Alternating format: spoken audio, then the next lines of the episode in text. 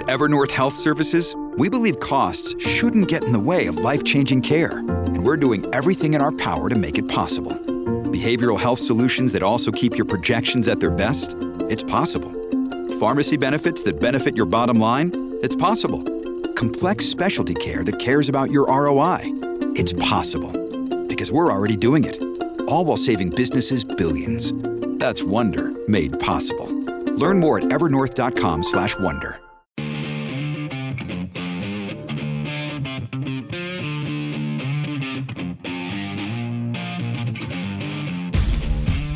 And load. This is Steve Deace. The Steve Deace Show. Greetings. Happy Thursday. Welcome to the Steve Deace Show here live and on demand on Blaze TV, radio, and podcast. I am Steve Deace. He is Todd Erzen. Aaron McIntyre is here with me as well. Uh, let us know uh, who you are and what you think about what we think. You can email the program, steve at stevedeace.com. That's D E A C E. Like us on Facebook, follow us on Twitter at Steve Deace Show, or we would prefer more and more of you migrate away from those censoring platforms and instead join us at places that don't try to censor us. Look for Steve Deace on MeWe, Parler, and Gab, and at Steve Deace Show on Getter.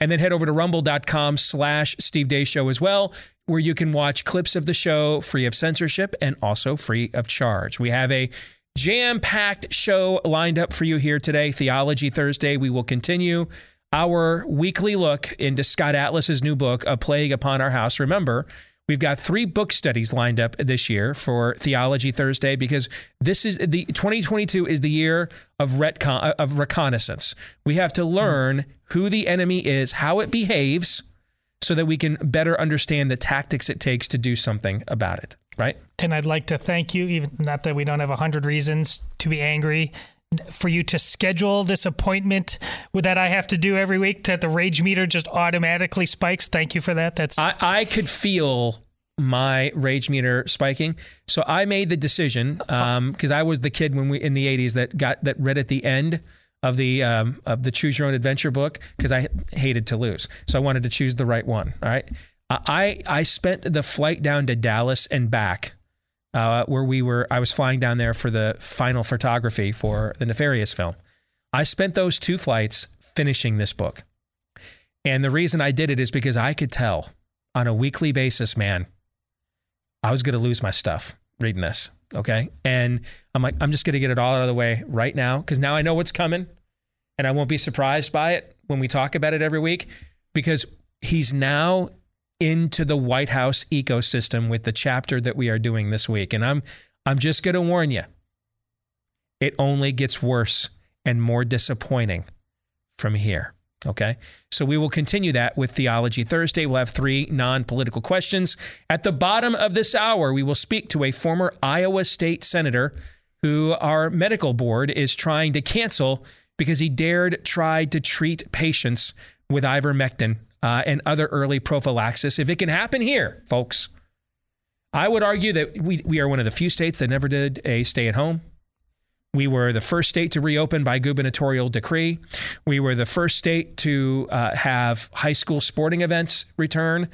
If it could, you could argue we were the freest state in this union over the over the long haul of COVID stand.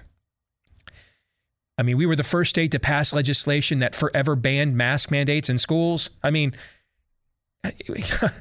we've been pretty hardcore here in Iowa. So, if it can happen here, and it can happen to a guy who's a former state senator and not some quack, then it can happen anywhere. And so we'll let you hear the story of Dr. David Hartsuch coming up at the bottom of the hour. But before we get to all of that, here is Aaron's rundown of what happened while we were away.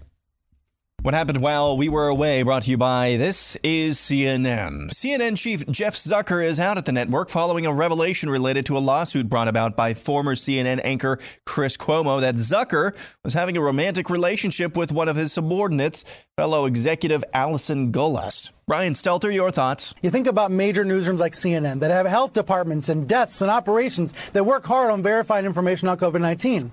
And then you have talk show stars like Joe Rogan who just wing it who make it up as they go along.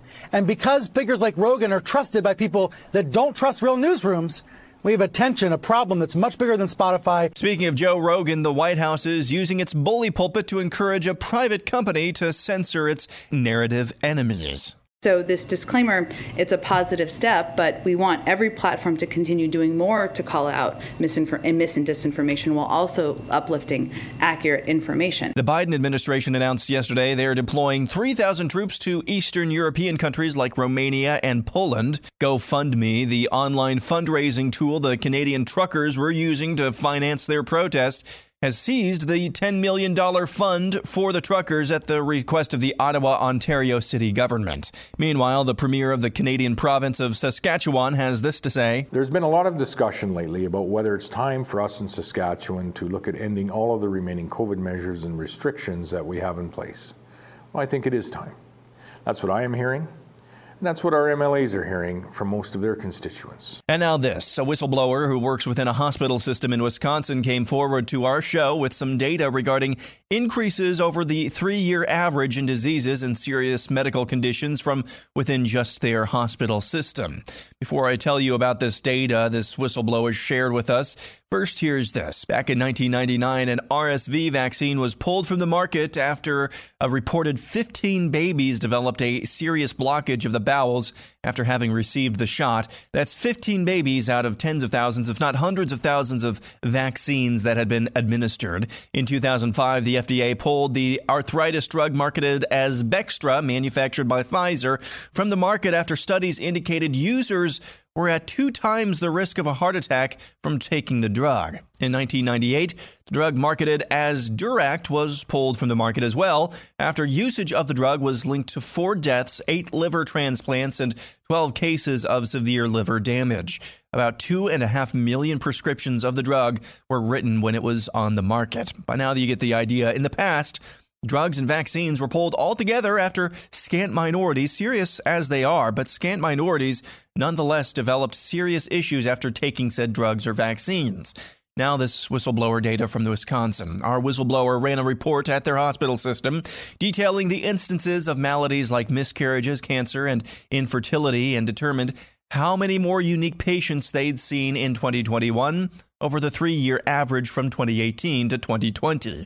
This hospital system saw 17% more patients last year who had had a miscarriage over the three year rolling average, 18% more cancer patients, 31% more neurological disorder patients, 19% more heart inflammation patients, 38% more female patients dealing with infertility, 17% more patients who had had a pulmonary embolism, and 20% more patients who had had strokes. That could be nothing. Could be but probably not. In completely unrelated news, you remember this claim from attorney Thomas Renz during last week's forum hosted by Senator Ron Johnson. All three have, att- have given me this data. I have declarations from all three. This data is under penalty. Uh, this is under penalty of perjury. We intend to submit this to the courts. Uh, we have substantial data showing that uh, we saw, for example, uh, miscarriages increased by 300% over the five year average, almost. Uh, we saw almost 300% increase in cancer over the five year average. Cancer is not being talked about except for by Dr. Ryan Cole. Thank you, doctor. Uh, we saw this one's amazing neurological. So, neurological issues which would affect our pilots.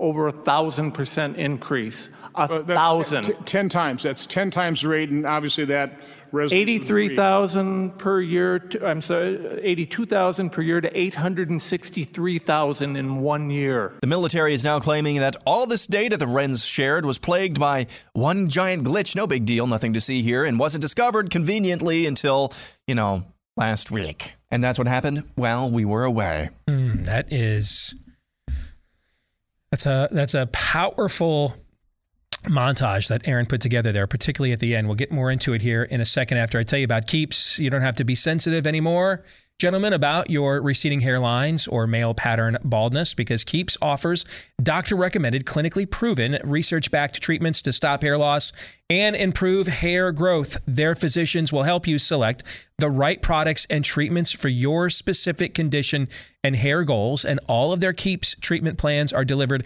straight to your door So it honors your privacy and uh, it honors your wallet. Uh, you get half about half the cost of a traditional pharmacy because they use the generics and cut out the middleman there.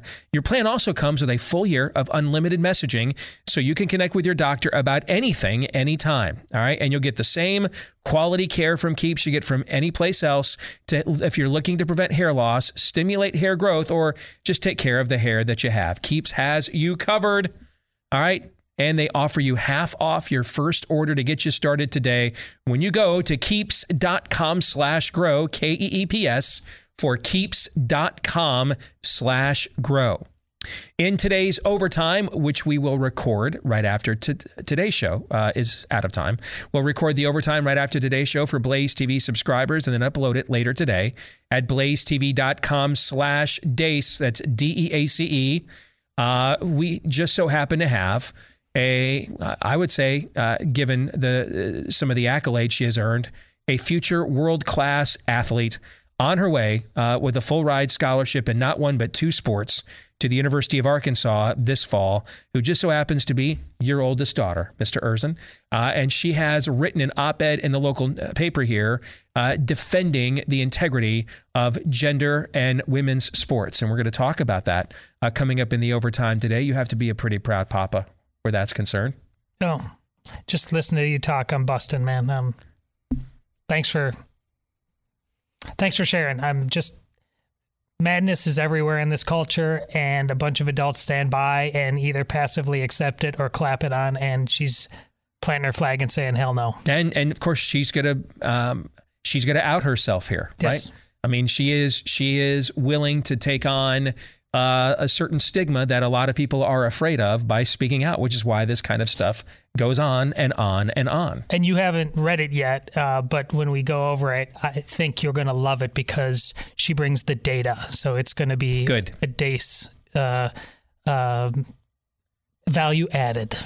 Appreciate it. We're getting to that in the overtime today for Blaze TV subscribers at blazetv.com slash deace. That's also where you can go to get a Blaze TV subscription today at a discount at blazetv.com slash deace. All right, let, let's get to the montage here. And a, a quick question uh, before we get to what I want to spend most of the time talking about, and that is the data that we received from a Wisconsin whistleblower. Uh, they originally sent it to me. I gave it to you a few days ago to go back to that person, verify it, and everything checks out. Yeah. Right. So, um, the CNN thing. The the Cuomo is essentially going to war against CNN. All I can say about that is feast locusts. Yes. Commence O festival. Feast locust and feast some more. Who am I to get in the middle of the Mensheviks versus the Bolsheviks? Just pass the popcorn. Uh, and it couldn't happen to a more deserving bunch. A quick question for you guys. If Fox News called Chris Cuomo and said,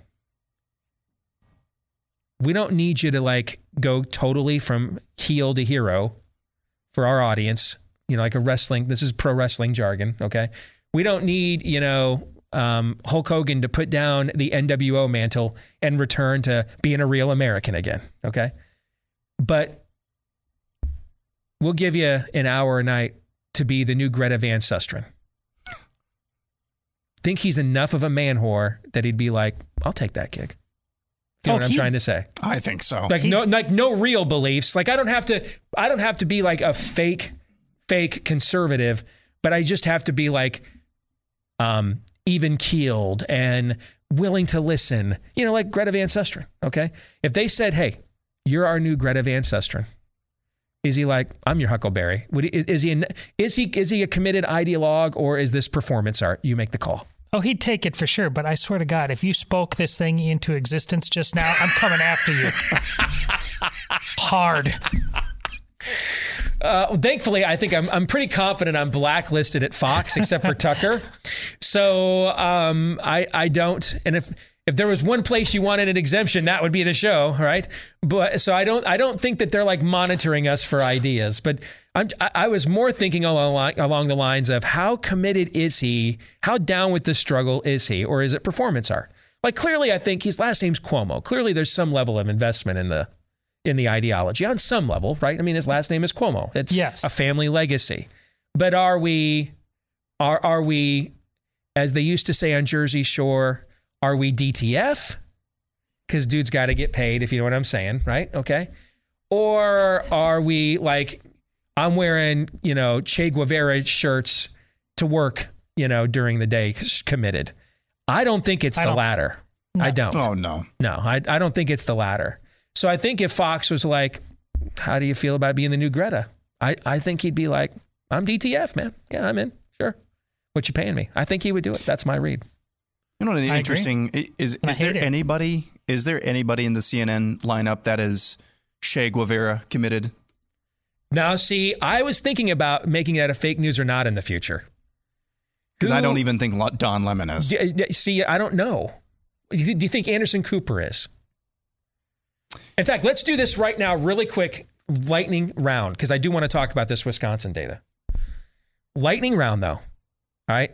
Yes or no? I got to, first of all, think if I know who was on CNN. I, I know Lemon, I know Cooper, I know Cuomo, who's not anymore. Like, I don't know if I can mention, I, those might be the only names I know. Okay.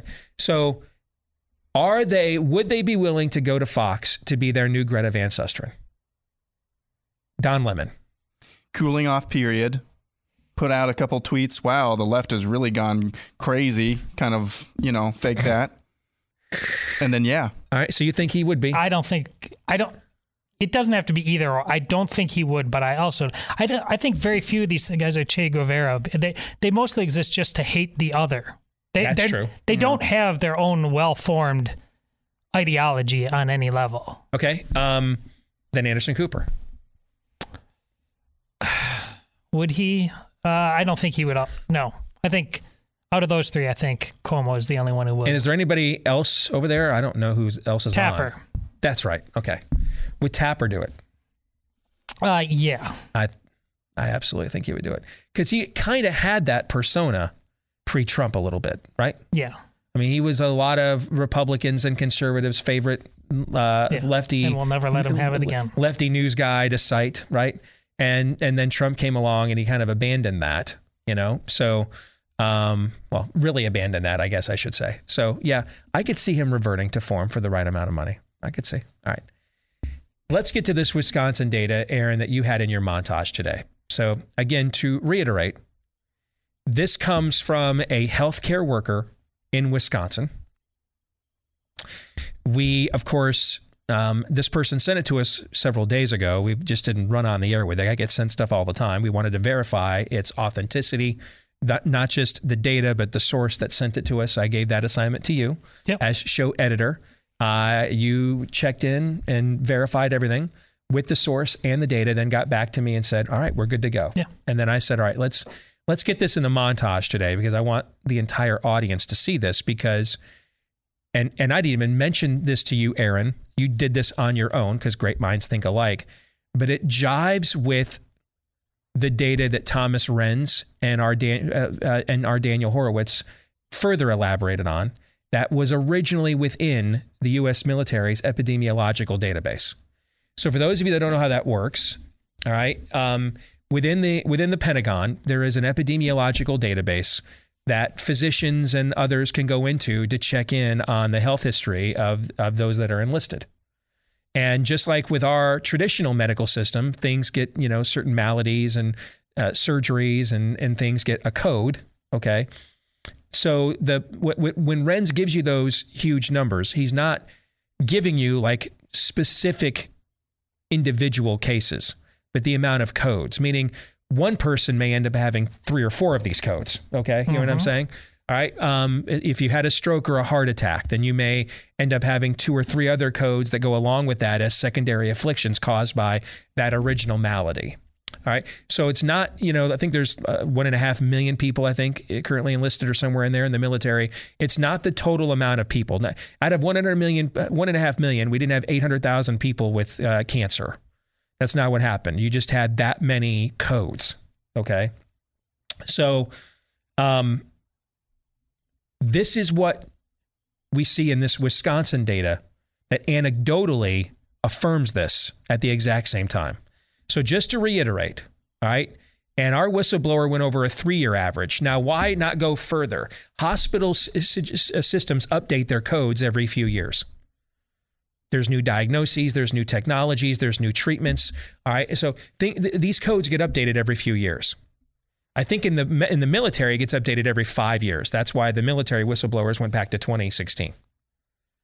I'm guessing that the reason and I don't know this and I probably should have had you ask our whistleblower but I'm guessing the reason that they gave us a three-year average is because they that's when they last updated their codes, or some of their codes have now been updated in a in a COVID world from where they stood before. Okay. Um, did they give you that information or anything at all? Do you know why they no, chose three years? I mean, that's actually one of the. It's a good question. I just assumed three years. It was to make sure that this was in no way taken out of context. Right. I mean, this still gives you good yes. data because you're also looking at I mean, we're talking about a what was an influenza-like illness before, and is more of a cold-like illness now. And so it went from a um, uh, I, ILI, influ- influenza-like illness, to a CLI, a cold-like illness, is how it's kind of categorized now with Omicron. But this would also encapsulate the the uh, the the flu season prior to COVID, which was considered one of the worst we had had in many mm-hmm. many years. Kind of funny how that worked out, right? When you get to the whole how do you flatten the curve if you sure. don't know when it began? It just so happens the flu season before right. this all started was one of the worst we had had in quite a while. And we all just, we all lived our lives, mm, Steve. Yeah. Amazing. Interesting timing, though, isn't it? Yeah. Yeah, that is. So again, just to reiterate,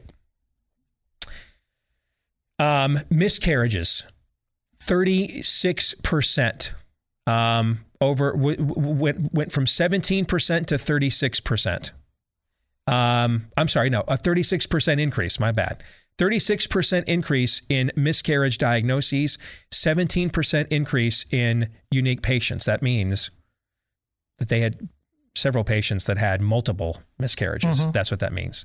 Uh, cancer, a 24% increase in cancer diagnoses, an 18% increase in unique patients. Neurological issues, a 95% increase in neurological issues, a 31% increase in unique patients. That means a lot of people had reoccurring neurological problems and kept coming back. Myocardial myocardial inf- infra- infra- infraction. This is myocarditis. All right, this is the heart inflammation. All right, a, a 2% increase in diagnoses but a 19% increase uh, in unique patients. Female infertility, look at this number 112% increase in diagnoses, 38% increase in unique patients. That goes along with uh, pretty well with the miscarriage number. Um, pulmonary embolisms, these are blockages, 16% increase in diagnoses, 17% increase in unique patients cerebral issues, 20% increase in diagnoses, a 20% increase in unique patients. Now, here's what I find fascinating to discuss. This comes from a um, this comes from a health system in Wisconsin. This data that has let's that has a few hundred beds within its system. Fair? I don't want to give the specific number because I don't want to out our whistleblower, right. and I fear I might do that. Okay. So it's it, a mid-sized midwestern yes, system. Good. All right, a few a few hundred beds within the system. So this is a relatively small sample size. It's not like the military with one and a half million. I, th- I think that's the number, or it's thereabouts. One and a half million people currently enlisted. All right. Here's the question, though does that does the small sample size in your view add to the potency of this data or or detract from it. Because i tend to think it adds to it in that you would have a fairly stable within that kind of a health size of a health system. You're not you're not if you if you have something unique going on something emergency going on this would not be this would be this would be the kind of system that would refer you to something larger with more technological or cutting edge opportunities. You know, this mm-hmm. isn't where you go to for things that are unique or outliers, right? Right. Okay. And so you, this would, I would guess, have a pretty static or stable rate of who its patients are, what its what what the epidemiology trend lines and um, diagnostic trend lines of the of the clients that it typically the patients it typically serves. I would imagine this would be a fairly stable or staticky environment, not counting something like a COVID or a jab with a very high risk variance um, with mass injections in the populace. Do you think that's a fair assumption?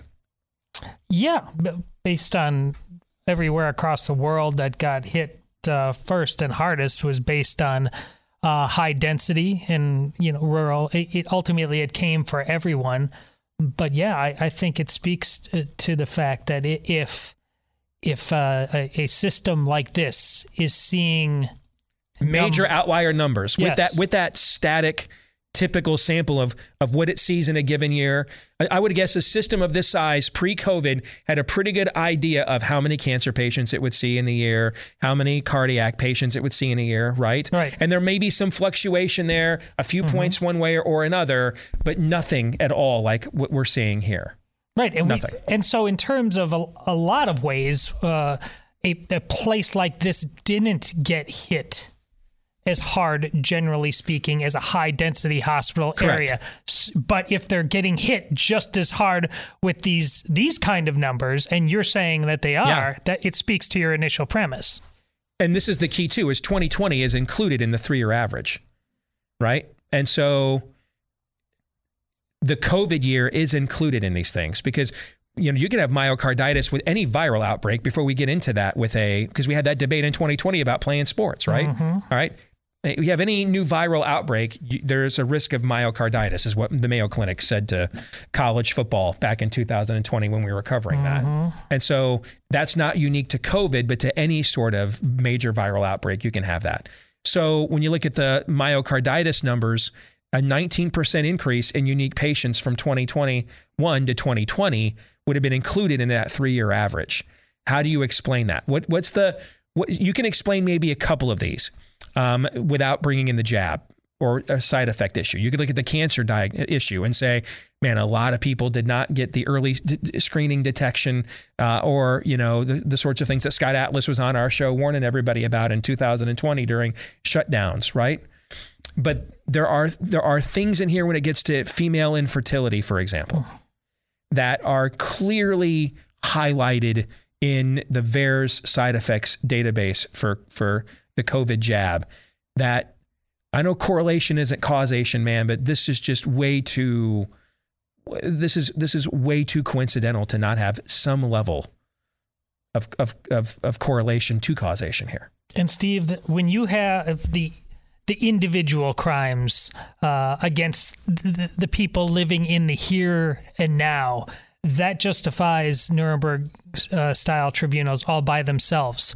But this issue goes past that to more civilized. If this really is going to impact at that level the ability for women to reproduce, we we have a civilizational bomb that has been planted in an entire generation, if not two generations of young women.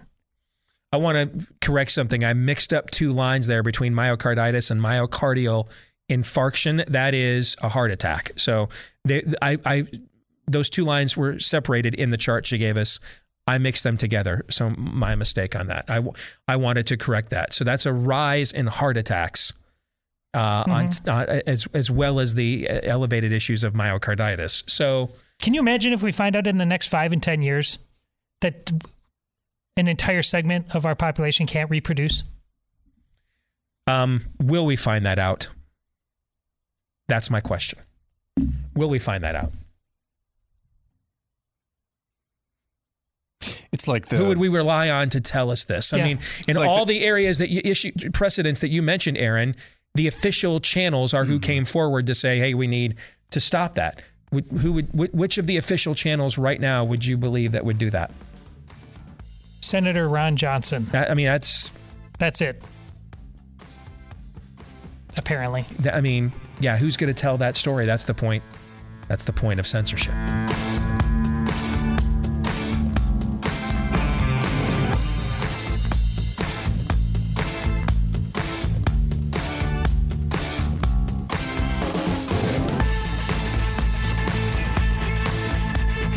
Yes, I remain America's self appointed Built Bar tester, and I can personally attest during the last commercial break that Mint Brownie, the flavor that originally sold me on Built Bars, I started with one of my favorite flavor combinations chocolate and mint.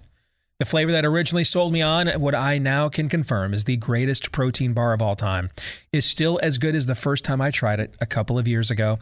And they've got so many great flavors. They come out with new flavors all the time, all of them covered in real chocolate, loaded with protein, up to 17, 18 grams of protein per bar or per puff if you like marshmallow flavored stuff. They have a whole line of those too.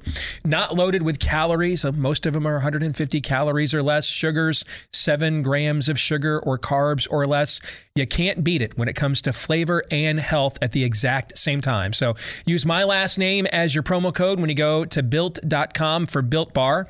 Built.com for built bar. Use the promo code DEACE 15% your first, your next your second next, your next next. I've done like 35 next orders now. Uh, built.com, promo code DEACE to get 15% off today. Well, here in Iowa, and you guys know this because we have been uh, kind of filling you in as we've gone along here since the dawn of what I like to call COVID Stan uh, 23 months ago. We have lived as free as, and maybe freer than any state in the union. We were one of only a handful of states that did not do a stay at home order, for example. We were the first state to reopen by gubernatorial decree. We were the first state to have high school sporting events. Um, this has been freer than even places like Texas for the last 23 months, which had an outdoor mandate, um, outdoor mask mandate outdoors in the summer under Greg Abbott last year. Which is why you guys need to know about this story because if it can happen in our backyard, then it can absolutely happen everywhere. Right now, a couple of physicians, and one of them joins us now. He's a former state senator, Dr. David Hartsuch. A few physicians here in the state of Iowa are under the gun uh, from some of the public health officials who have shown over the last 23 months they just frankly can't be trusted on any level whatsoever. Uh, but they are being targeted for daring to actually try to treat people with COVID 19 with something other than go home, uh, self isolate. Hopefully, you'll get over it in a few days. If you can't, when you can't breathe, come to the hospital and we'll put you on a ventilator, and then it's a flip of a coin that you ever get the hell out of here. Uh, they chose to actually look at data over 70 studies worldwide that show things like ivermectin works, hydroxychloroquine works when it's used as early prophylaxis, particularly uh, in relationship to an overall treatment cocktail. So, David, first of all, long time no see, brother. How are you? Really good, Steve. It's great to be on your show today. So, start by just taking a few minutes here and just telling your story. What happened? Sure. Uh, yeah, I think my story started last year. I have a great deal of respect for the Iowa Board of Medicine.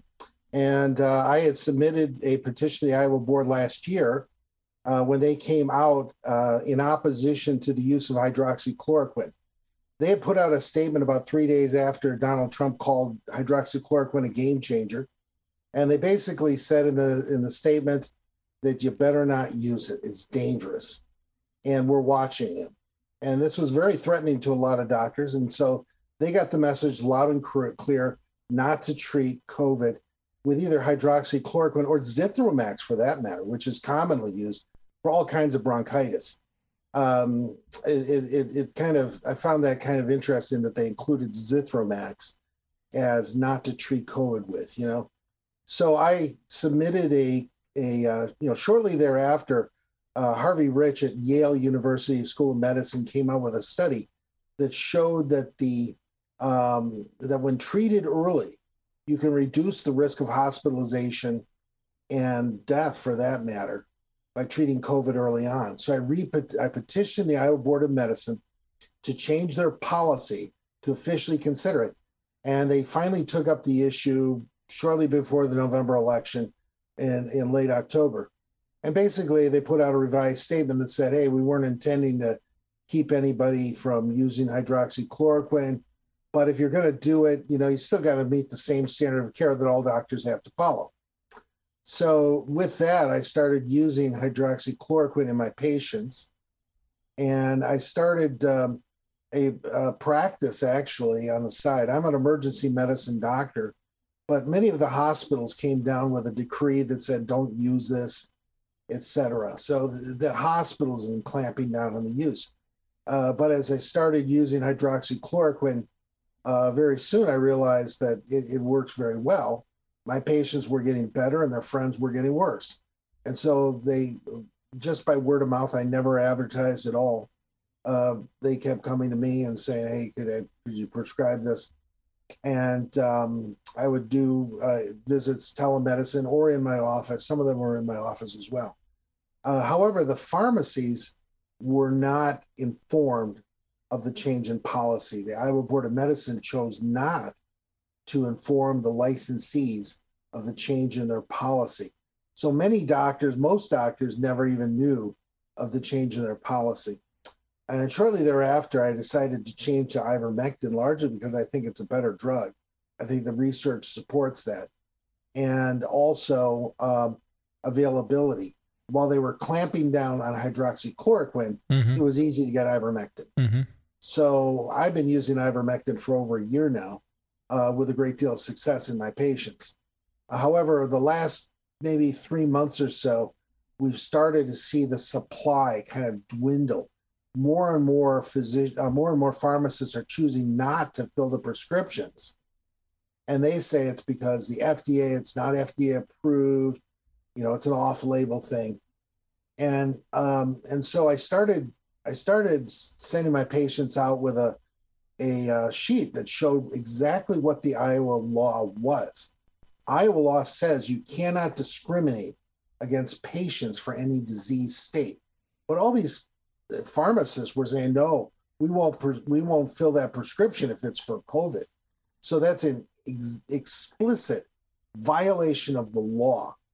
And so I would send them out with a uh, give them a page to take with them and uh, and ask them to please put in writing why it is they're doing. Of course, none of the pharmacists would would uh, commit this to writing, but the patients did.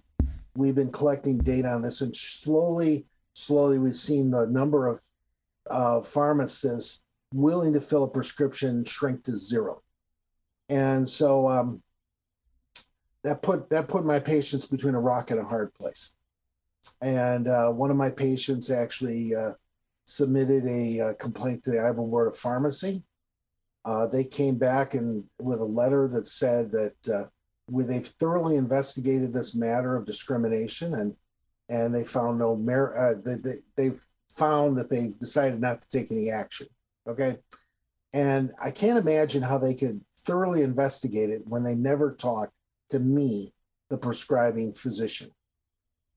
And um, what did happen later on is a complaint was filed against me, which appears to be related to this, and um, and so they've asked for information about that patient, their records, etc.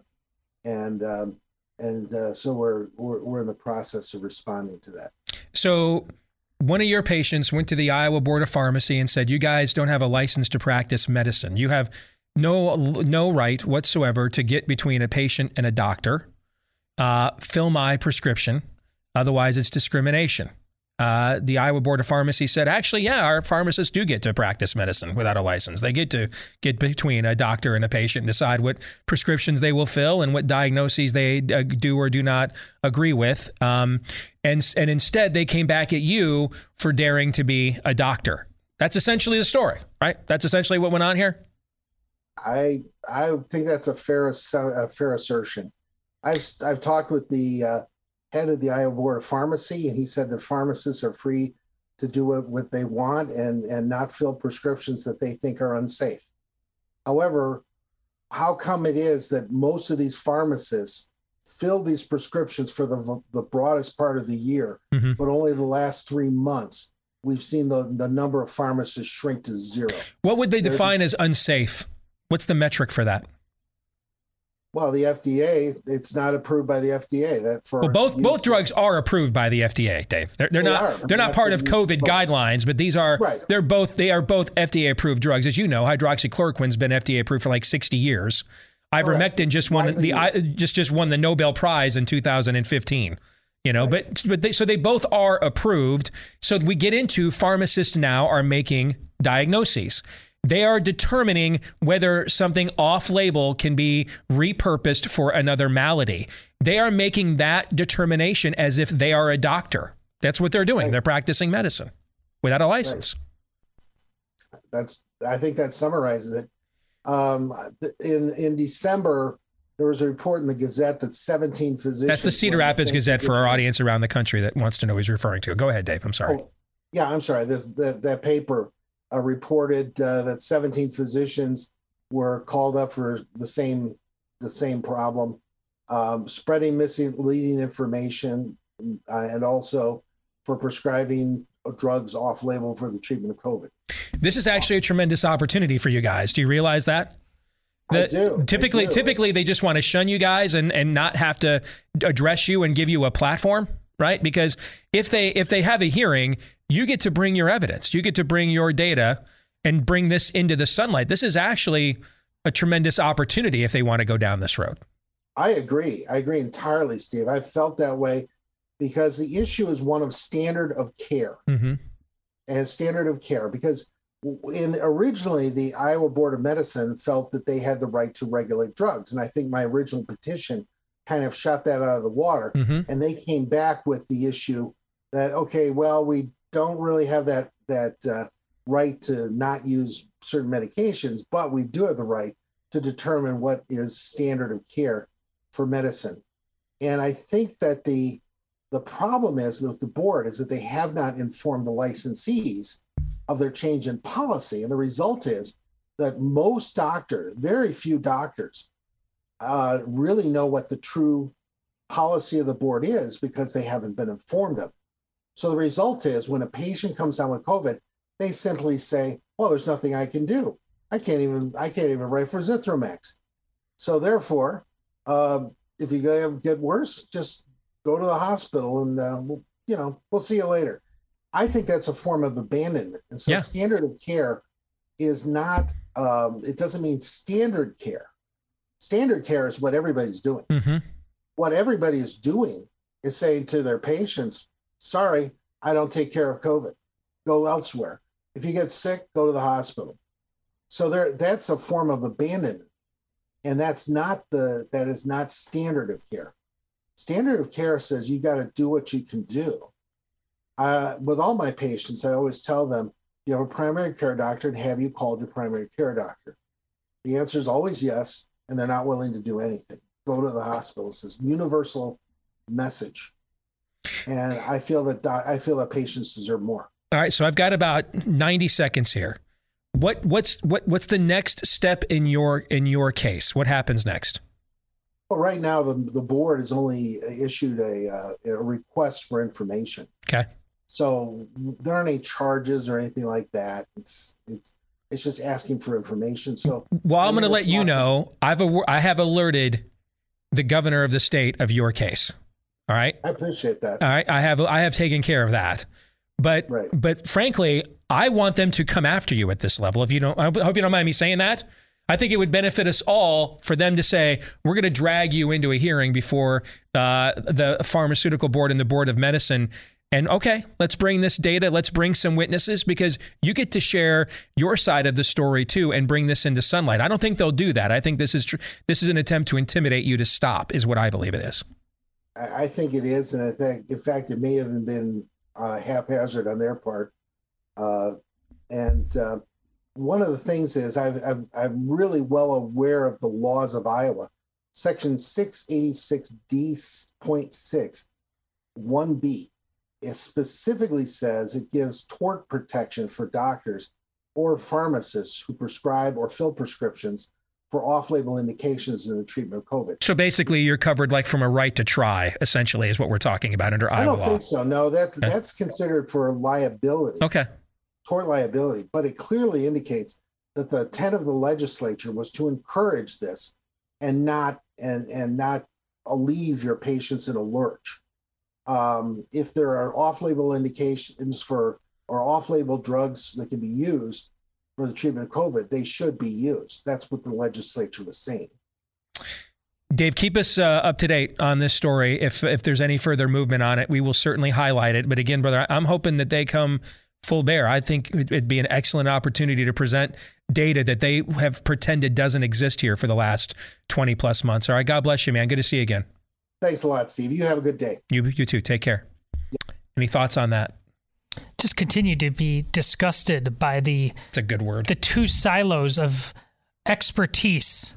One is allowed to go on rambling with no checks whatsoever and given power like Fauci that he doesn't have in any way, shape, or form, and allowed to basically run the world. And then doctors everywhere, like this guy, just shut up, be quiet. Your your expertise means absolutely nothing with the patient right in front of you, and the results you've seen. None of that matters. Let your patients die. That that's a Gollum level of insanity that mm-hmm. we have allowed to persist for the last two years.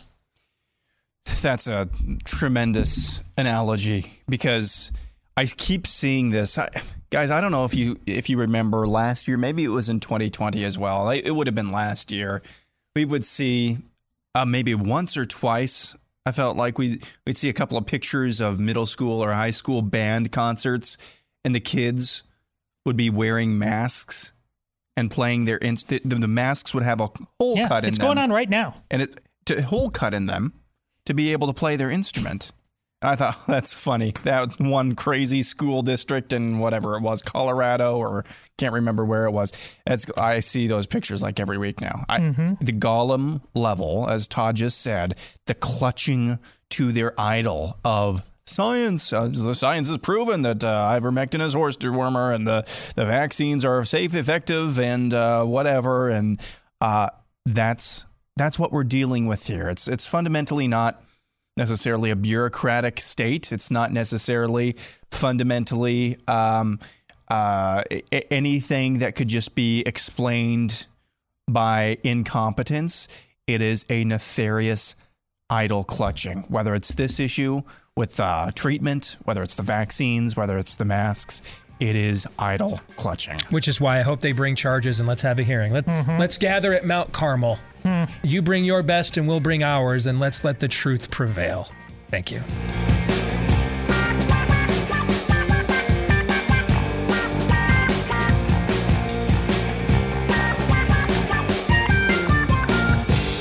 Back here with Hour 2 live and on demand on Blaze TV, radio, and podcast. Apologize. Some some of you that uh, are watching the live feed on Blaze TV or Pluto had a little uh, technical glitch uh, at the start of the show. Uh, they've got, which is weird, a massive snowstorm. Not here. I mean, I, I don't know if you guys have seen the the the track line of this incredible storm here in the country Yes. going on right now.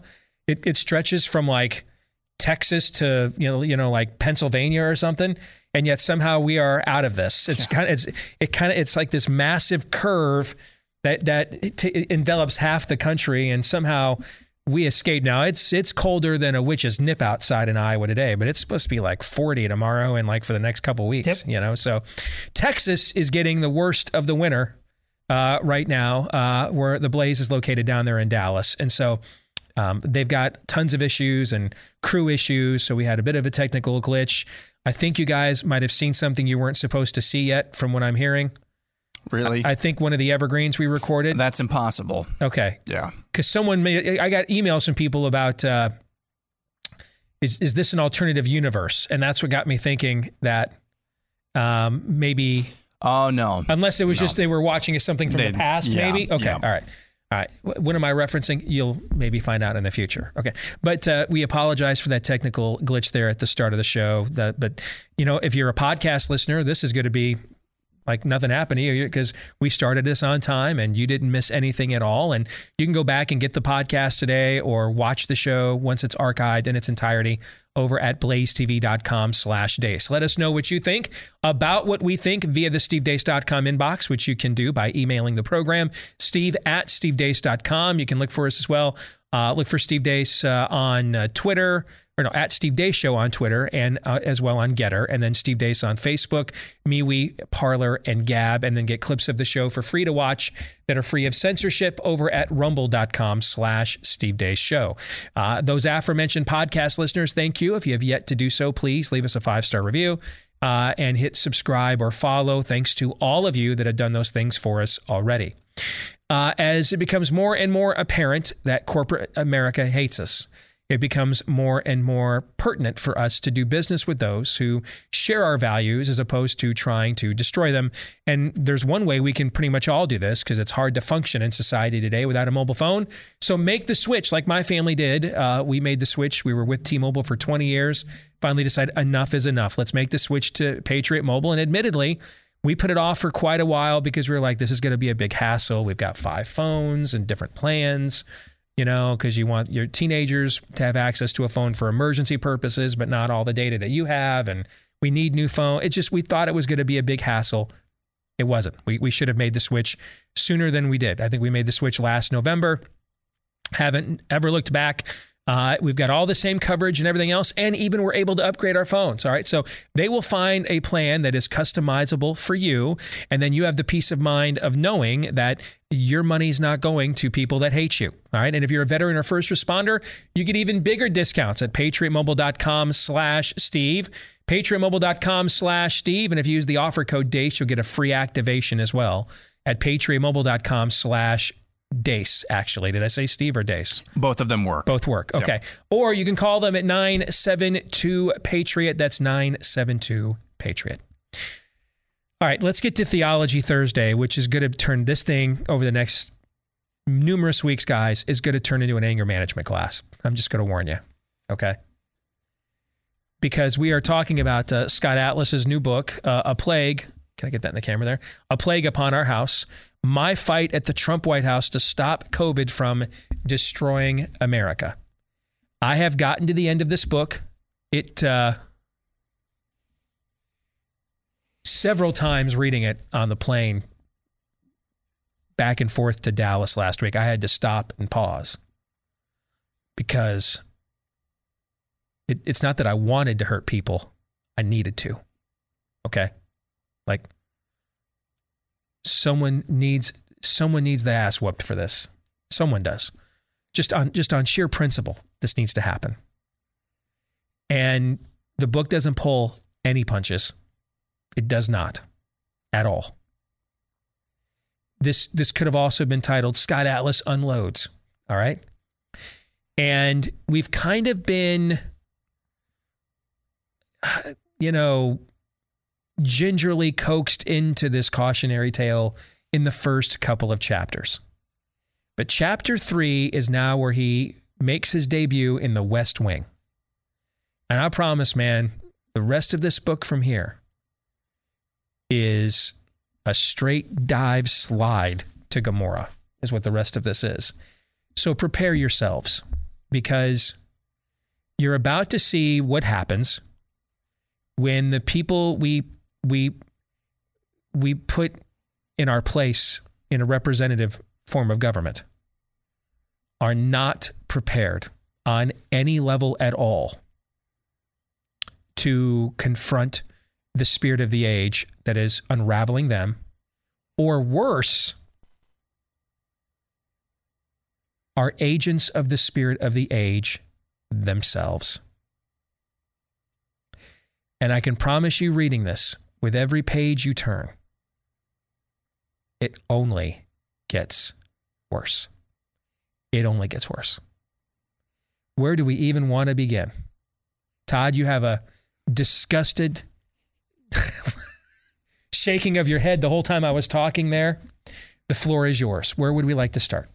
It's funny. He's he's talking out loud about you know the the science will prevail and he's kind of the the plucky optimism like he comes sooner. into this believing this is a Yeah, key point yeah. you've heard me say on the show before that all puritans start out as pilgrims right Mhm. okay he does come into this right thinking maybe they just don't know this stuff yeah right yeah and so i'm going to be there and i'm going to present the data and everybody everybody's going to be like oh wow all right he comes into this with that sort of. I mean, he's not naive. He he he's No, hesitant no. about getting involved with the political arena because Agreed. of what can happen. But from but he really thought science would prevail. He didn't trust the political process. He trusted hmm. science. He thought that science would prevail, and he's about to begin learning. Isn't that it back on the bumper, man? What is science? Even in the Trump White House, what is it? And even Kushner, I think it was the one who told them they're going to hate you for this. Just and he's like, "How could they hate me? I'm just going to be given information." Yes. And but there's a point in that chapter where he he had moved back to California and he thought he could do this long distance and he realized that wasn't going to work. So he comes back and he's there and he like instantly re- I can't remember what he said. He was just like, "Oh, it this is going to be terrible, isn't it?" And the, the story about meeting Birx and this frosty sit down uh, with her. And one of the things that he was told before he actually met her, when he was just going to be in the orbit, he inst- he wasn't sitting in in their uh, task force meetings right away. He was watching them like on on the in the internal channel or, or mm-hmm. whatever and then contributing afterwards. But they were purposefully like easing him into this thing and they were telling him he had to hide his badge so that the team it, Birx in particular wouldn't see it and wonder wh- how long he was going to be there. Which yeah that should make you insane about Birx. But what it makes it even worse about they they they brought him all the way out there ostensibly to help a sinking ship. And then the instant he gets there, he's constantly being kept at arm's length of this whole thing in various ways. Yeah, I have a lot of contempt for Birx, but I'm telling you, from Trump on the way down to to, and he keeps uh, Atlas keeps saying, I Atlas, uh, the the president did seem to want to go in a different direction. He was frustrated. That seemed genuine, but. Nothing changed. That task force went out and said what it said and did what it did. Mike Pence was going out from state to state leading it. And that's that's just allowing Birx to be Birx. It, the frustration has to end up fully in the lap of what your feeling is for Donald Trump because uh, how do you how are you given more power than any man or woman in all of the world and you say you want to go in another direction and you continue to allow yourself to be cucked? Because that's what happened. I, I my love of I I mean I, I I get why people did not like Donald Trump and wanted to manipulate and ye- yes even with all that power with such a huge bureaucracy I get it. But within the White House just the White House. That's your ecosystem, your bureaucracy. Yes. th- that you allowed this to happen to you is purely on you. I I don't know what to, else to say about that. I, it was unbelievable to break really hide your badge. That, that is this junior high? What are we doing here?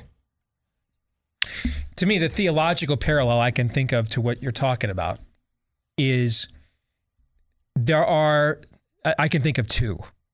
There are the there are the Jewish kings who are called righteous, but within Kings and Chronicles, the history, the original history of the uh, original covenant of the Jewish people, that are considered righteous because they restored the worship of God. Okay.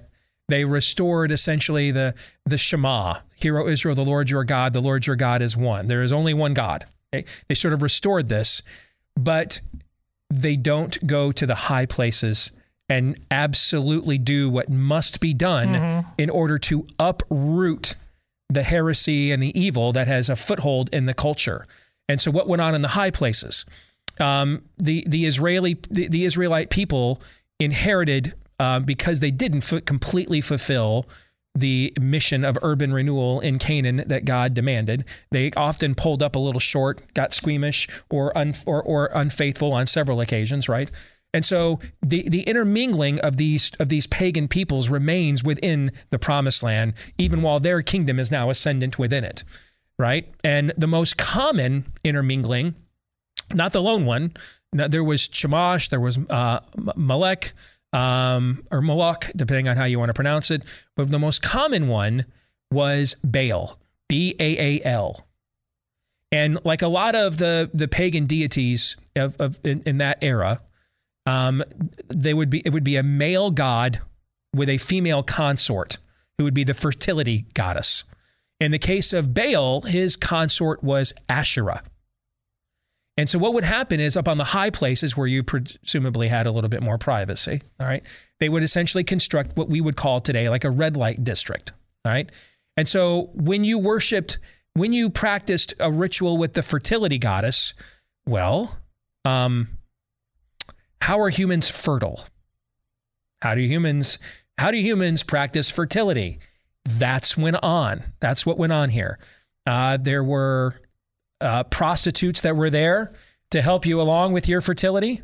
Uh, and later on, they would even add male prostitutes uh, as well. Once it was just you got sick of just doing the simple, uh, you know, good old fashioned birds and the bees thing. Uh, and so, and, and, and, you've heard of maypoles. We gather around the maypole. You would you would gather around the Asherah pole. They would post these poles up on the high places, and they would build these altars, and they would build these uh, sort of sanctuaries to Asherah to practice their fertility orgies.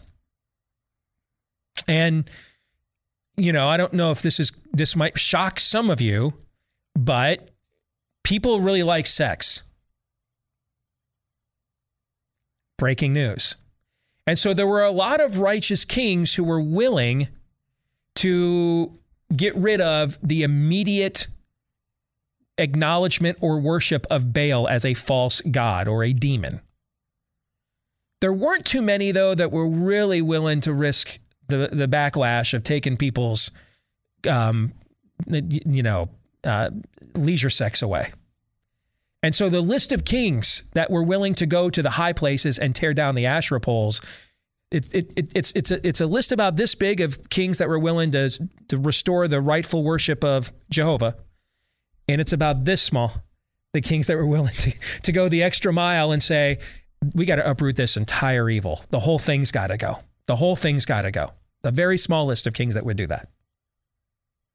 And in many respects, that parallel is the Republican Party. They put out a tweet today stop masking kids in schools. Hey, man, October 2020 called and wants its damn tweet back. You know what I'm saying? Mm-hmm. So, what happens is people like uh, the folks working at this show and others, we've been doing all the heavy lifting on this for the last, you know, the whole masking kids in school thing for how many months now? 16, 17 months now. And now that it's clear that all the data is on our side, and it looks like we're probably minutes from winning this argument for good, because now now even the the the Moreau's, Dr. Moreau's on the other side are admitting now on CNN that cloth masks don't work, right? So now that it's clear we're pretty close to winning this battle, now suddenly Team GOP is like, and get stop masking the kids in school, meaning that they will do the right thing unless it's hard. And then if it's hard, it's not the right thing anymore. And it becomes the right thing when it's easier. And that's what's going on here. What they didn't understand, and this is again why worldview matters so much. What they didn't understand is Atlas was going to make it easier for them. Hmm. He went there to make it easier for them. He was going to provide the clarity. He was going to give them well, we just had the conversation with David Hartsuch. Man, I hope they come after you, David. I hope they I hope they subpoena you. I hope there's a hearing. We want Elijah. Let's bring a, you bring your your data, they'll bring theirs. Let's have a Mount Carmel and let everybody decide for themselves. We want that clarity, right? He was he went in there willing to be Elijah. Atlas went in there willing to say, I got I got a little something something for the prophets of Baal here. All right. I got a little something for the science. Science. Let's we're to try that, Apples. Let's do that.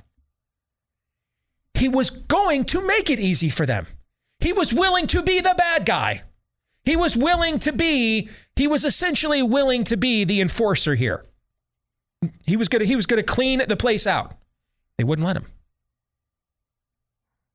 That to me is one of the things that is the most damning indictment that will that will prevail throughout the rest of this book. He was willing to do the thing. He was he wasn't he didn't want a long-term appointment.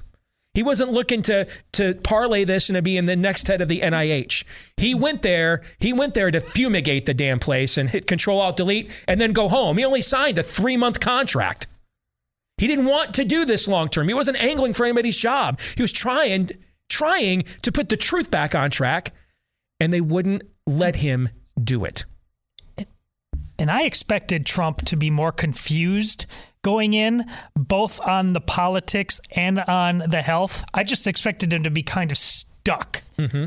And and and so watching a a fight take place with a lot of jargon and things maybe that were beyond and it was but I did not expect him if this is true, maybe uh, reading on, it becomes less true that he's not authentic. But in this chapter, Atlas makes it seem he authentically he, I, wants to go a different direction. He wants to he's made the decision. Yes. And he still doesn't. Yeah. That is yes. mind boggling to me. Yeah, it's it's worse.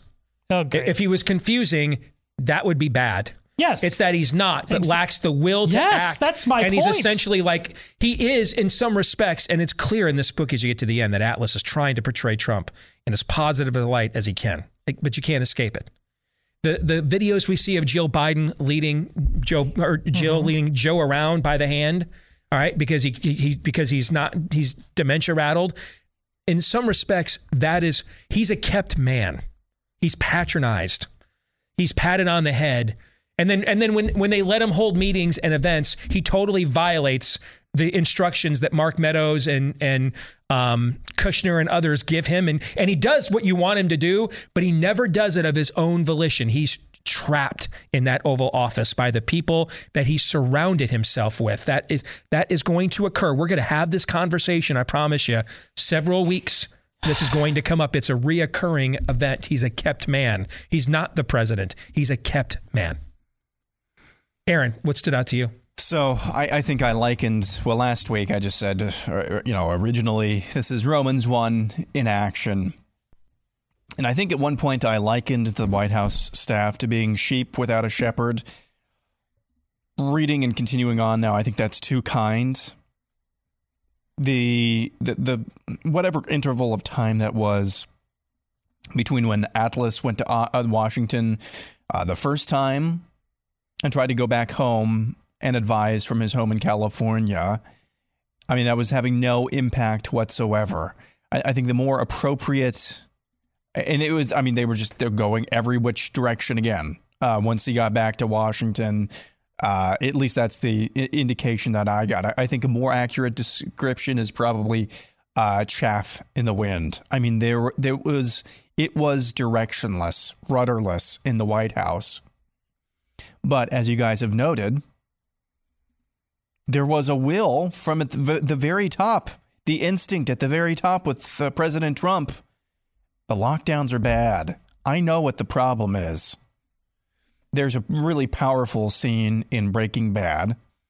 At least it's powerful to me, it stands out to me.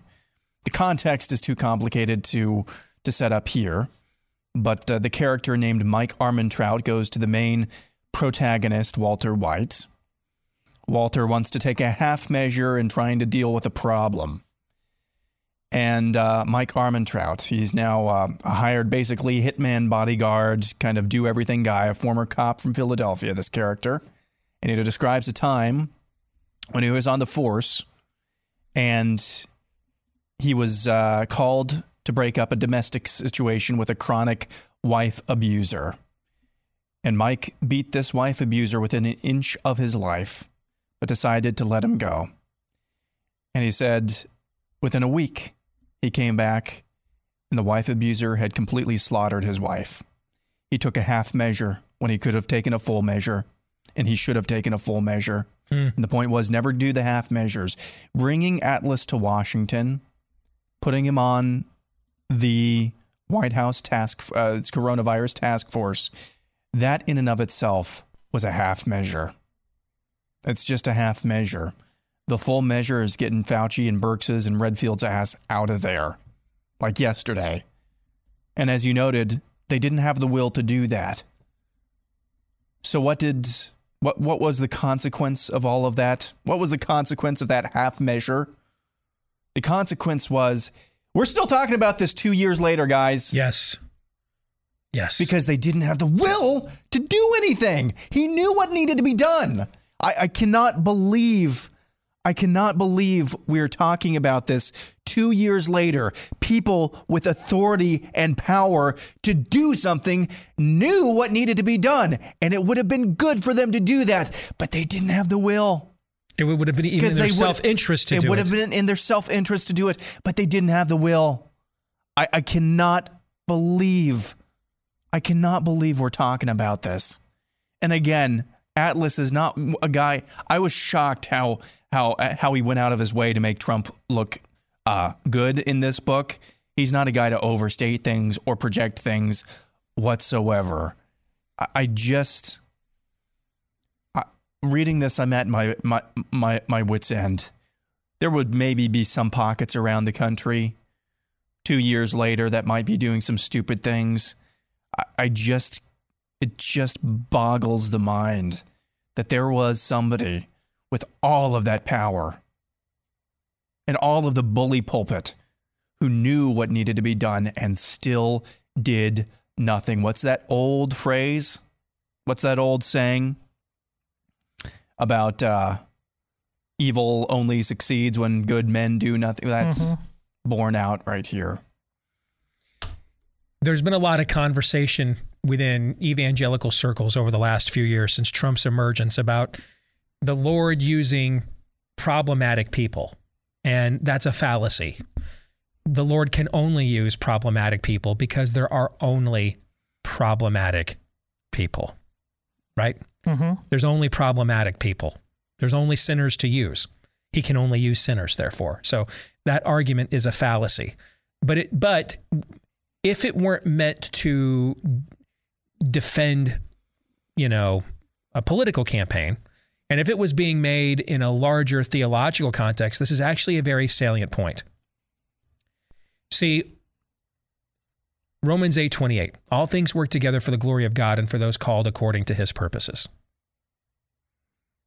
Because God is sovereign, this universe, all of it, and all of us, the good and the bad of us, is raw material that he can use. The same predilections and impulses and reactiveness that um, was inside of Samson that he could not control on his own, that found him earning a rewards card at Canaanite brothels, is also, though, when channeled by the Spirit of God, what lends him to plunging the the twin towers of the to the demon fish demon Dagon down into the dirt. Similar story with King David. A similar story with Peter. It shouldn't be a shock at all that the same that the impetuous Peter, who Jesus at one point says, "Get behind thee, get me behind me, thee Satan." later says, Feed my sheep. Those same instincts, those same desires are, are your undoing when you, when, when you have them. And if this sounds a little autobiographical, I, I, I, I resonate with this a little bit. Those same aspects of your persona, when, when they are acted upon only in your flesh, are ultimately going to be your undoing. You cannot sustain righteousness with them. You can do like one or isolated heroic acts or bold acts, but you can't sustain righteousness with those instincts, those desires, those behaviors. You can't do it in your own flesh consistently. You can't. And they will ultimately end up being your undoing and the undoing of others. But, brother, when they are powered by God's Spirit, well, now you've got a wrecking ball on your hands. You got Nehemiah. Yeah, you know what? I'm enjoying my retirement up here in Susa, but y'all, each ass is whooped from what I'm hearing. So I'm just the man that got appointed for the job. And I beat them and I pulled out their beards. Lord, remember me for what I did for these, for what I did to these people for you. What's the key there? And I lost my temper. No, that's not what he's saying. What did I do to these people for what? For what did he do? These guys really, I did all this work. I helped rebuild the temple, rebuild the city. I go back to retirement. I leave you guys alone for 10 minutes and look what happened. Is that is that what he's doing here? No. That's not what he's doing here. What's the key phrase in there? For you? For you. What did I do for you? I did this for you. This whole thing about what is love. Paul says to let your words speak words of love seasoned with salt. What does that mean? At time Paul is pretty nice, at time he is a hammer dropper. So how do we know when it's about love? It was about love each time. The same motivation to say you are a son of the devil to a false teacher in front of the people is the same motivation that has him be silent and take beatings at times. Love is the motivation. And because he's driven by the spirit, he knows when to he knows when to step up and he knows when to stay down. And Trump, what you have is somebody that's not driven by the Spirit of God. And so you get isolated moments of greatness, but they cannot be sustained without that. And invariably, the guy, the guy in, in 24 months goes from the dude moved the embassy to J- downtown Jerusalem when 30 years of American presidents didn't have the balls to do it to a guy that is literally trapped inside the Oval Office by his own staff and treated like we think we watched them treat Biden just without dementia, just to be led around, to be told what time to talk, to be told when to stop talking. Now, I, now, if anything, I actually have more sympathy for how he handled the White House corner of the press briefings now. I can see why he did it. Why? Because remember at the time we're like, please stop doing these, right? Mm-hmm. I can see now why he used them for a, a for an outlet. I can see why because they treated him like a child when he wasn't out there in control. If he didn't have control of the microphone himself, he is treated like a child by his staff, not the president. So I can see why. Almost like, dude, I got an hour here. I got some things to get off my chest. Let's roll. But you can't you can't govern like that. There's no self-control there. You may have the right instincts, but without the work of the Spirit of God actively in your life, you will not be able to direct them into something that is sustainable, sustainably good. And we're going to watch this play out here in the Trump presidency as we continue with this book study. Cool question. Three non political questions are next.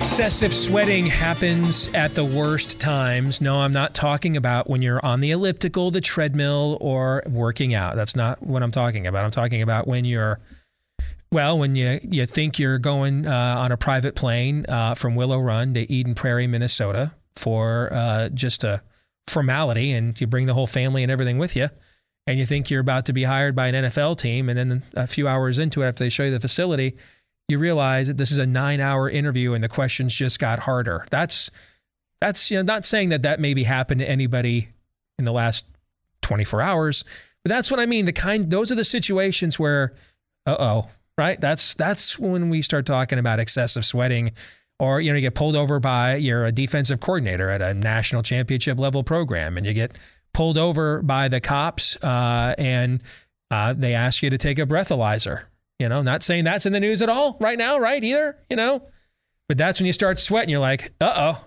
I'm going to be on Sports Center tonight for all the wrong reasons, right? These are the moments that you want to make sure you are in control of your situation. And our friends at Sweatblock can help you with that.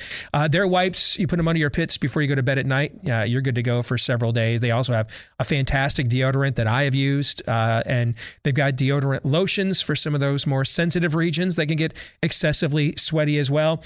Uh, if you want to try it, um, it's a great product and you can get it right now at sweatblock.com for 20% off with the promo code DEACE, D E A C E, the promo code DEACE. Don't get caught in the middle of a nine hour interview with an NFL team halfway through and you realize, oh, this is not what I thought I was flying here for. Or don't be a defensive coordinator at a national championship level program and, oh, yeah, uh, this is a breathalyzer test. Don't let that happen to you. Be prepared.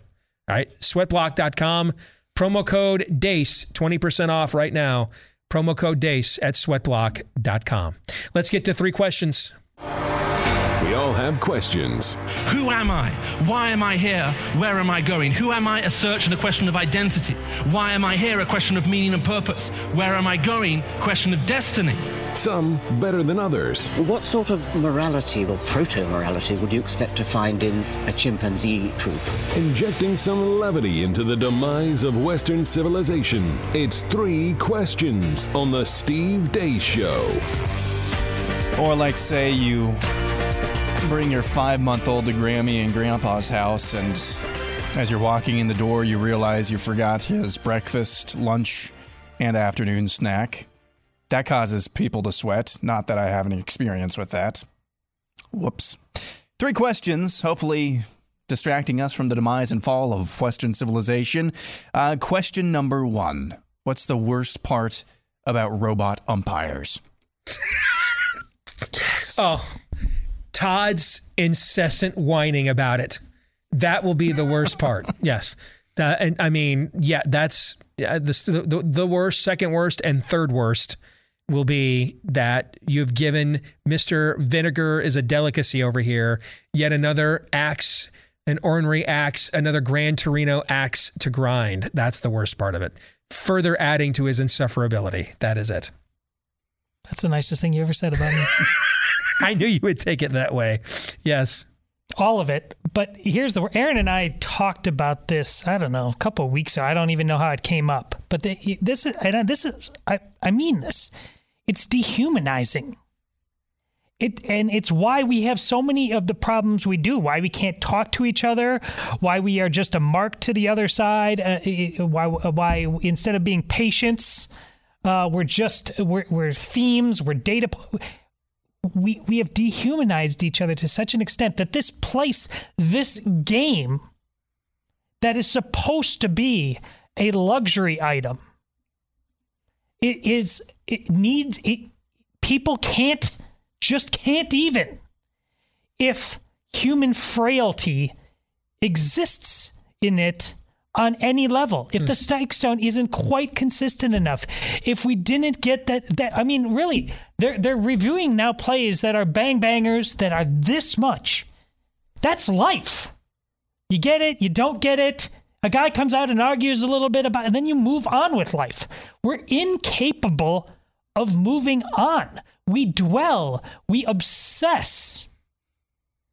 It's and now listen, it part of Talk Sports Radio. You know, if there's, I've got no problem. I've I've been on all sides of this. I've coached high school sports. I've umpired professional baseball. I, I, I get all of it. I have no problem arguing with an official for doing a bad job. But honestly, now we're so obsessed with it now. And also, maybe because it's connected to all, uh, we talk more about the officiating and the the betting on games now on sports radio than we actually talk about the contests themselves in many cases. We've lost sight of what we're doing with this. It's a human enterprise. That what was the great uh, wild world of sports? The the the, the, ag- the thrill of victory, Victory, the agony of of defeat. defeat. Yeah. All of that in there. Dun, dun, dun, dun, and now we just want this sterile, ridiculous thing. I. It is dehumanizing at its core, and I'll die on this hill. It's really, really bad. That, and that is why I would get rid of all of instant replay in all sports. We don't need to get it right. If you think we do, this is, listen, here's a statistic. Did you guys see this? It just came out yesterday. I retweeted it. 64% of, I think it was American males. Oh, yeah. Did you see this? They, they would rather have their their football team win the Super Bowl than have sex with their wife. That's the kind of dehumanizing nonsense that has become part of our sports fandom. I, it it's sickening. We're lost. We're a lost people. And yes, that statistic I just mentioned has everything to do with robot umpiring. It does. We're supposed to be connected. Our God is Trinitarian, it's personal. We're taking the people out of it. It was absurd last year, and I think it was in single A where they did this. The robot umpire had a glitch. It was a slider or something like that, way, I mean, not just way out of the zone. And it, for some reason, rung up as a strike. And the umpire's job apparently is just to sit there and say you're out. And we act like, well, what what happens? Like in Steve, you're a pitcher. Galar- Galarraga got the perfect game robbed of him. Is that was that his name? Yep. Now, what, yes, would it be nice to have instant replay? And that's I, I can appreciate that argument, but you act as if there's no alternative. We couldn't in, in, in baseball couldn't have a situation which isn't allowed for now. You know what? In sometimes the crew chief or everybody else, there's you guys have buttons now. We click that button, we get together and talk. And if we everybody else whose job you were just a fan there. All you that's the thing. It's amazing when it's your job to suddenly make the call. Sometimes you pucker up, but if you know you're that other umpire and you're still seeing that play, and everybody knows, yeah, we kicked that one, you overrule it. The people do it. If we can't do it there, how the hell are we ever going to deal with COVID? This is that important. See, I was. It's funny. I was going to go there. Um, robot umpires and parents not being able to see their sick kids in Western Australia hospitals are the same story. Yep. It really is. Thank you, Aaron. God it's it's bless you. absolutely the same story. I cannot believe we got a homily. Yeah. And a, and a good one, by the way, yeah. off of robot umpires. No, it's it's the same story. Seriously though. This pursuit of zero COVID, this utopian notion that we can control every single outcome, and the the robot umpires, it's the same thing. When I first started working here, I thought Todd's Todd's thing with the replay review, and to a lesser degree, you, Steve. Mm-hmm. I thought it was just like a, you know, Gen X kind of boomerish curiosity. That's kind of funny. The longer this goes on, no, no, it's it's literally progressive utopianism playing out within sports. The idea, not that we can get better, but that we have to be perfect. That we can be perfect. That's fundamentally progressive. Okay. You you you might have struck a chord with me on this that you ha- that had not I'd not considered before. And then when Aaron added there as a corollary, we have to have accountability though. Yeah. Okay. Of course. So if you're willing to, I'm willing to go uh, with an outright ban of all instant replay in every sport. If there is an, an ability to appeal calls to other members of the crew, particularly the crew chief, who's the crew chief in a baseball umpire crew, the referee who's on who who announces the penalties in an NFL crew or a college crew, all right? If we because then then if they somebody's accountable. The idea that it's just part of the game because here's what I, I gets bo- I bother I'm bothered by that. Everyone else is accountable when they f up. Everyone else is, and we know all their names. There's no accountability really for the officials or anything else. I don't know, just uh, All right. make them available to the media. So if you're going to be the crew chief, which I would guess comes with power and money, you get that accountability then. All right. Somebody blows a clear pass interference call. We're not going to review or anything like that. I'm gonna. I want to appeal to the crew chief. Did you see that? No, because you're the one that's going out in front of the media and everybody else Yeah, and answering see. for it. So there's. So I'm fine getting rid of the you- the the pursuit of perfection. I'm fine with it then. Finally, provided it is substituted with with accountability. See the the, the case of the Tiger pitcher. That umpire Yes. came out right afterwards and said, "Man, I completely blew that. Yeah. I'm so sorry." What's his face that blew the World Series for the Cardinals or whatever in '85? Denkinger. whatever. Denkinger. Never did that. Okay, there must be some accountability. Mm-hmm. If if we get rid of perfection in repl- in, in exchange for accountability, Yeah. then I'm okay with it. Yeah, and there's it, like this is baseball we're talking about. I don't. There's other sports that have to deal with it their own way. But li- listen, if I like the appeal, I, I, you, I you wouldn't necessarily need to put a limit on them. Throw in you only get three or something like that. But within baseball, there, listen, if if you come out on that play, that makes a ton of sense. If you come out uh, every single play that you don't disagree, you don't agree with, a bang, a whacker at first base, as they're called, you know, that's this. If you come out on no, then I'm going to run you because we're not doing this for every single play. Sometimes they're just that close. Um, they're, you know, so it's never going to make everybody happy, but that's okay. We're not we we're seeking a utopia with this, a sterile, stupid, disgusting utopia. Then fine, no more utopia, more accountability. Then Fine. All right. Before we get to the rest of three questions, let me tell you about our friends over at Home Title Lock. How much equity do you have in your home? You know, you can find out the hard way uh, through a cybercrime known as home title theft. Uh, you don't want to find out uh, this way, by the way, because it can be very, very expensive. It can cost you all of the equity that you've got stored up in your home. That's why you want to protect your home's title with Home Title Lock. Uh, the deed to our homes are often kept uh, online, uh, and those deeds are typically the only record that we own that home. In minutes, a competent criminal can forge your name off the deed to your house and then refile as the new owner. And I know it sounds like something you only see as plots in the movie, but it absolutely is real. It does happen. I've even walked through the process of how it could happen to me and talked to people that it's happened to. So, if you want to make sure it doesn't happen to you, protect your most important investment and asset, your own home, at hometitlelock.com. Again, that is hometitlelock.com. All right, these next two questions—a bit of a lightning round. Ah, this one's going to take a little bit of time, but I just want your guess, uh, your your your gut reaction on this. What is the, not your, what is the Mount Rushmore of current athletic stadiums? Uh, the Rose Bowl. Yep. Uh, Michigan Stadium. Um, you're just saying you're saying that it's trying to put off the, the Michigan bias as much as possible, right? Yeah, I mean, Sports Illustrated just rated it like the number two football stadium in the history of the sport. This is any sport, by the Yep, way. any sport. I would go with Yankee Stadium. Just are we going to outdoor stadiums, right? Outdoors. Yeah. Okay, because if it's indoors, it's impossible. So let's Yeah. do a separate category one day for those. So outdoors, um, Michigan Stadium, the Rose Bowl, Yankee Stadium. Um, What about Fenway? Yeah, it's got to be Fenway, Wrigley. I would take- Lambeau.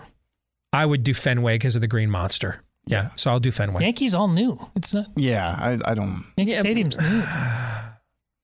Fenway, Wrigley, All right, Lambeau. fine. Okay, fine. New York has enough acclaim anyway, so I'll go Fenway and Wrigley instead. Okay. Todd. I need one more. Uh, what? Gosh, what is the? What other sport are we missing? Something that's amazing. I, you know what I thought about was Wembley Stadium, just because of how much history has gone on in that Sure. stadium. I thought about that. Okay, Is there, a, but then I remembered I'm an ugly American. Is there another football stadium that's either college? I mean, I don't even think of a quintessential one. Notre Dame, y- Notre Dame Stadium is Oh. a direct copy of our stadium. Yeah, it- so, literally. Yeah. Yeah. Uh, Did you say uh, Green Bay Packers? Yeah, Stadium? He- Lambeau yeah, yeah, you know that was first. Yeah. Yeah. Yeah. Yeah. Yeah. Uh, let's move on to The the, horseshoe? question. Oh yeah, the horseshoe is pretty good. Yeah, that's Oh, pretty that's- iconic. Uh, what was the busiest time in your life, and how did you deal with it? Or is it right now? No, the busiest time in my life was um, the six months leading up to the Iowa caucuses on the Cruz campaign, do, working that full time while doing this show and everything else I do Mhm. full time, doing all of those things at the exact same time. Um, that was absolutely the busiest time in my life. Plus, being a f- Mhm. father and uh, husband and everything else, absolutely that was the most. That was the busiest time in my life. Well, when I started here in the transition from my old job at the register to here, there were um, my, agreement with Steve. We were betting on the come, and it's all come through, and then some on that. But it was uh, uh, had to ultimately uh, augment. Uh, uh, working here with some other, so in the morning I was doing a very early morning job, and I was then working here, and then in the summer I would umpire high school baseball. So it was like a 3 a.m. to like 9 p.m. summer, like every single day. That was, and then being a dad and a husband and all that. So that was pretty pretty dicey. Real quick on the previous question, someone said, "What about Augusta National? Is that a stadium? That's no, not a stadium. That's not a stadium. it's a golf course. Yeah. Okay. I mean, but I like eh, iconic. I, I mean, see where well, he's going. I mean, yeah. I would maybe put that Yeah. right next to the Rose Bowl in terms of all-time iconic, Yeah. but it's not. it- I appreciate who- thinking out of the box. go That's ask the people. I, I, I pre, go ask the people at Augusta National. Hey, I like your stadium. How do you think they would take that? Do you think? Get the bleep out of here. That's how they No would take golf that. clap? Is Yeah, that what you're saying? Yeah. And, uh, go ahead, Aaron. Your answer. Sorry. Uh, let's see. I, I would say probably, I think it was the spring semester of my sophomore year in college. It was, I had an internship and a, and a part time job that I took extra shifts on and going to school full time along with orchestra and stuff. Those were like 4 a.m. to 9 or 10 p.m. days uh, in the dead of winter in Minnesota. That, that was that was a probably the busiest few months of my life. Although right now it seems busy, it's really not that busy. Busy. It's just taking care of a little one is is uh, you know takes up a lot of your time. I had four age six or under at Yeah. one time, Aaron. So Yeah. uh, we're uh, yeah, that's why I said it. It keep plugging along. yeah. That's why it's not my busiest time of life right now. Well, we're going to talk about one of those. They're a little bit more grown up now. Coming up in the overtime today, uh, we're going to record that right now uh, for Blaze TV subscribers at blazetv.com slash deace. For the rest of you, we are back at it again tomorrow, noon to 2 Eastern. Until then, John 317.